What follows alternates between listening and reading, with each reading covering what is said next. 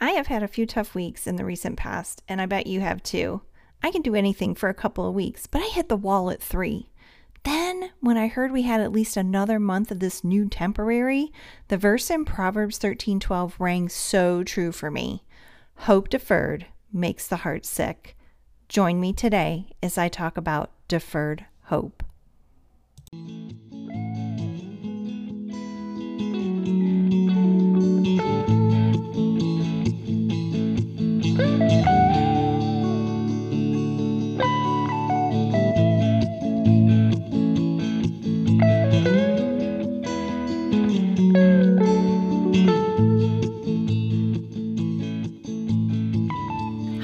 And welcome to the Raising Kids on Your Knees podcast. Raising Kids on Your Knees is a ministry dedicated to equipping you to pray and parent life into the lives of your children. I am your host, Tina Smith. Welcome to the show. I'm so happy you're here with me. My prayer for you is that your time here will help you grow in freedom and victory in Christ so that your prayers for your children are powerful and effective.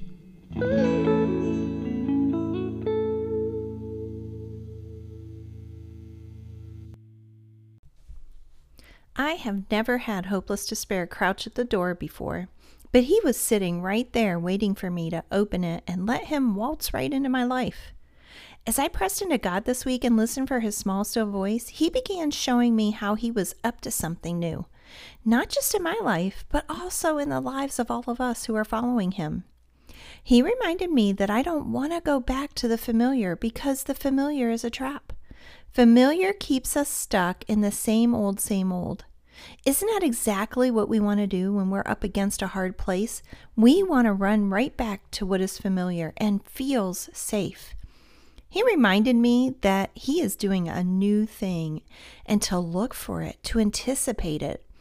He is making a way in the desert and streams in the wasteland. However, in order to see the new, I have to forget the former and I have to stop longing for what was familiar. He's tearing down those things that keep me from growing and moving forward. Only God can move forward when it feels like everything all around us has taken a giant step backwards. And so there is hope in the midst of turmoil and chaos. Hope for a new beginning, hope for a new tomorrow, and a new me and a new you. Are you willing to go there with me? Are you willing to see this as God putting you and me in the boat with Him? He's telling us that we will get to the other side, even though in the middle of the lake it will feel like we're drowning. The bright hope of Easter is clouded by the darkness of Good Friday. Without Good Friday, there wouldn't be Easter, and without this trial, there won't be a new you and a new me. What is it that God is doing in your life right now? He is revealing what is inside your heart and beckoning you to lay it at His feet so that you may be resurrected into all He has created you to be. I don't want to get to the other side of this blessed pause only to miss all that God wants to do in my life in the middle of it. What about you? This will be over before we know it. Trust me, it really will. And we have two choices in the midst of it to press into the work God wants to do in our lives and be changed by His marvelous grace, or we can run back to the familiar only to emerge on the other side of all of this no more sanctified than the day we began. For most of us, this pause in the action is really a beautiful gift from God. It is a chance to pray for those on the front lines. It's an opportunity to build new and deeper relationships with our family members. It is an opportunity to leave the former things that were standing in the way of your relationship with God and develop new habits that draw you closer to Him. You see, God has given us just enough time to begin making new habits that will bring life to those around us and to ourselves on the other side of this. Let me share with you Proverbs 13:12 from the TPT version of the Bible. It says, "When hope's dream seems to drag on and on, the delay can be depressing, but when at last your dream comes true, life's sweetness will satisfy your soul." The hope is that when all of this comes to an end, life's sweetness will satisfy your soul. All this week on the prayer sheets for our children, we are going to be praying for hope in their lives. And I want to share with you some of those verses that we're going to be praying for our kids. The first one is Jeremiah 29 11. It says, For I know the plans I have for you, says the Lord. They are plans for good and not for disaster, to give you a hope and a future. When I get in the middle of a mess like we all are right now, I have a tendency to question God's plans for me. Do you? It's easy to look all around us and see the devastation brought on by COVID 19. However, COVID 19, our politicians and their decisions, and what our bank account is looking like right now should not be our focus. Those are the waves distracting us now. And when Peter looked at the waves, he sunk. Are you sinking right now? If you are, you need to focus on your Heavenly Father. Remember when Peter looked at the waves and took his eyes off of Jesus? He began to sink. But when Peter focused on Jesus, he walked on water. It was a supernatural thing. He wants to do the supernatural in you as well. We can trust him because he knows the plans he has for you and your family already.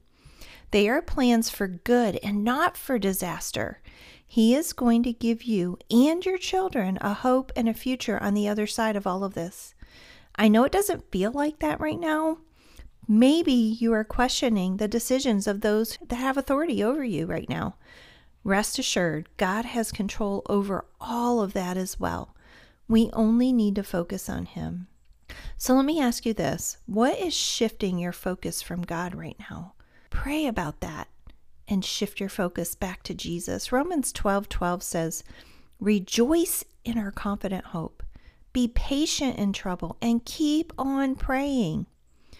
There have been some days when I haven't felt very confident in anything. It appears the world all around me changes daily and sometimes minute by minute. When everything all around you is changing, you can cling to the one who never changes. He is steady and he is your rock.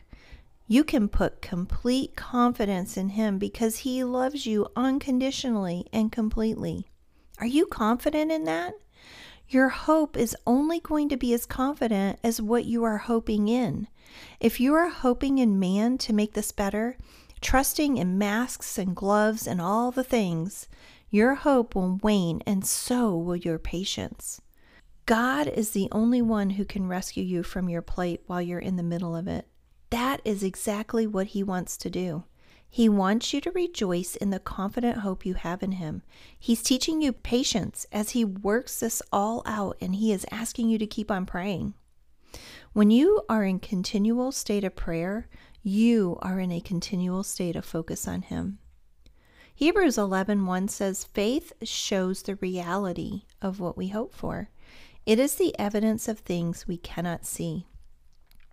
Faith, by definition, is being confident in that which we do not see. These are times of stretching of your faith. We definitely can't see where this is headed and for how long. I love to see with my eyes. I like to see all the ducks in a row and everything working as it should. It gives me a sense of control over my life and what will happen. From the very beginning, we have an enemy that longs for us to walk independently of God. He has deceived you into believing that you have all the control of your destiny. It's no wonder when we get into these situations, it's so hard. We have bought the lie that we are in control hook, line, and sinker. God is the only one in control of your life, and He is the only one our faith should be in. Faith in myself will get me angry, impatient, and miserable pretty quickly. Placing our faith in God is a surefire bet. Faith comes with some pretty nice benefits peace and joy in the midst of turmoil, to name a few. Do you have complete faith in what you hope for from God? Isaiah 40, verse 31 says, But those who trust in the Lord will find new strength. They will soar on wings like eagles. They will run and not grow weary. They will walk and not faint. Imagine the vantage point of the soaring eagle. He has a completely different perspective on what is going on. He sees a bigger picture. I believe the Lord used the soaring eagle as a great visual of what it looks like when you put your trust in Him. Placing your trust in God gives you a different vantage point. You begin to see w- with God's eyes instead of your worldly, fleshly ones. You see things from a different vantage point. As you put your full trust in the Lord, you are going to be able to not just walk through this, but run through this. You aren't going to grow weary. You are going to walk and not get tired. Are you drudging through this crisis, dragging your toes all the way? Are you growing weary? These are all indicators that your trust in the Lord needs to grow stronger. It is a choice of your will and not a feeling. However, feelings will follow right behavior. Placing all your trust in the Lord and not in all the things will be hard at first. As you begin to make that choice over and over, God's grace will begin to give you a new strength, and before long, you will soar high on eagle's wings. So let me ask you today, what is your vantage point? And let me end with Romans 8:25. But if we look forward to something we don't yet have, we must wait patiently and confidently. Are you looking forward to when this whole thing is over? I am. I know it will, but I don't know when. This is what gets me in trouble. I want to know when, and I want to know that information right now. The problem is, no one knows that information except for God. Does that make you mad? Does it make you angry with God that He won't give you that information right now? Or better yet, does it make you angry that God that God doesn't end it right now? Never in our lifetime has God been more at work than right now. Remember when I said who you are at home is who you are? Well, guess what? You are home and you are home for an extended stay. My guess is the real you has come out a time or two. The real me has made a few ugly appearances lately, and quite frankly, I didn't like what I saw. These are the things that God wants to refine in you and your family. This is a time of great spiritual growth, and great growth comes with growing pains. The writer of Romans tells us that we must wait patiently and confidently for what we are looking forward to. God has hemmed us in so he can work on our hearts. He is way more concerned about your character than what is happening in the world right now. So, my prayer for you this week is that you will have confidence in the one who holds your hope. That as the weeks turn into months, you will have renewed strength, and that all of this will bring you closer to your Heavenly Father. I want to encourage you if you are looking for community, won't you join us in the Zoom room? We meet every morning at 9 o'clock Eastern Time, and we are growing through this. We are not just going through this, we are growing through it, and we would love to have you. I will put a link in the show notes. If you just go over to the website, raisingkidsonyourknees.org, and click the button for the Zoom room, it will take you right there at 9 a.m. I've also had the privilege of serving the podcast community alongside some pretty incredibly people, and we have put together a five minute segment on hope for you to listen to. I'm going to put a link in the show notes to that collaboration. Each segment is five minutes. You can listen to it all at once, or you can take it in five minute bites. But I would love for you to listen to it because there are some really great perspectives on hope. I hope that you are rejoicing in our Savior who is risen today. Happy Easter, and I will see you back here next week.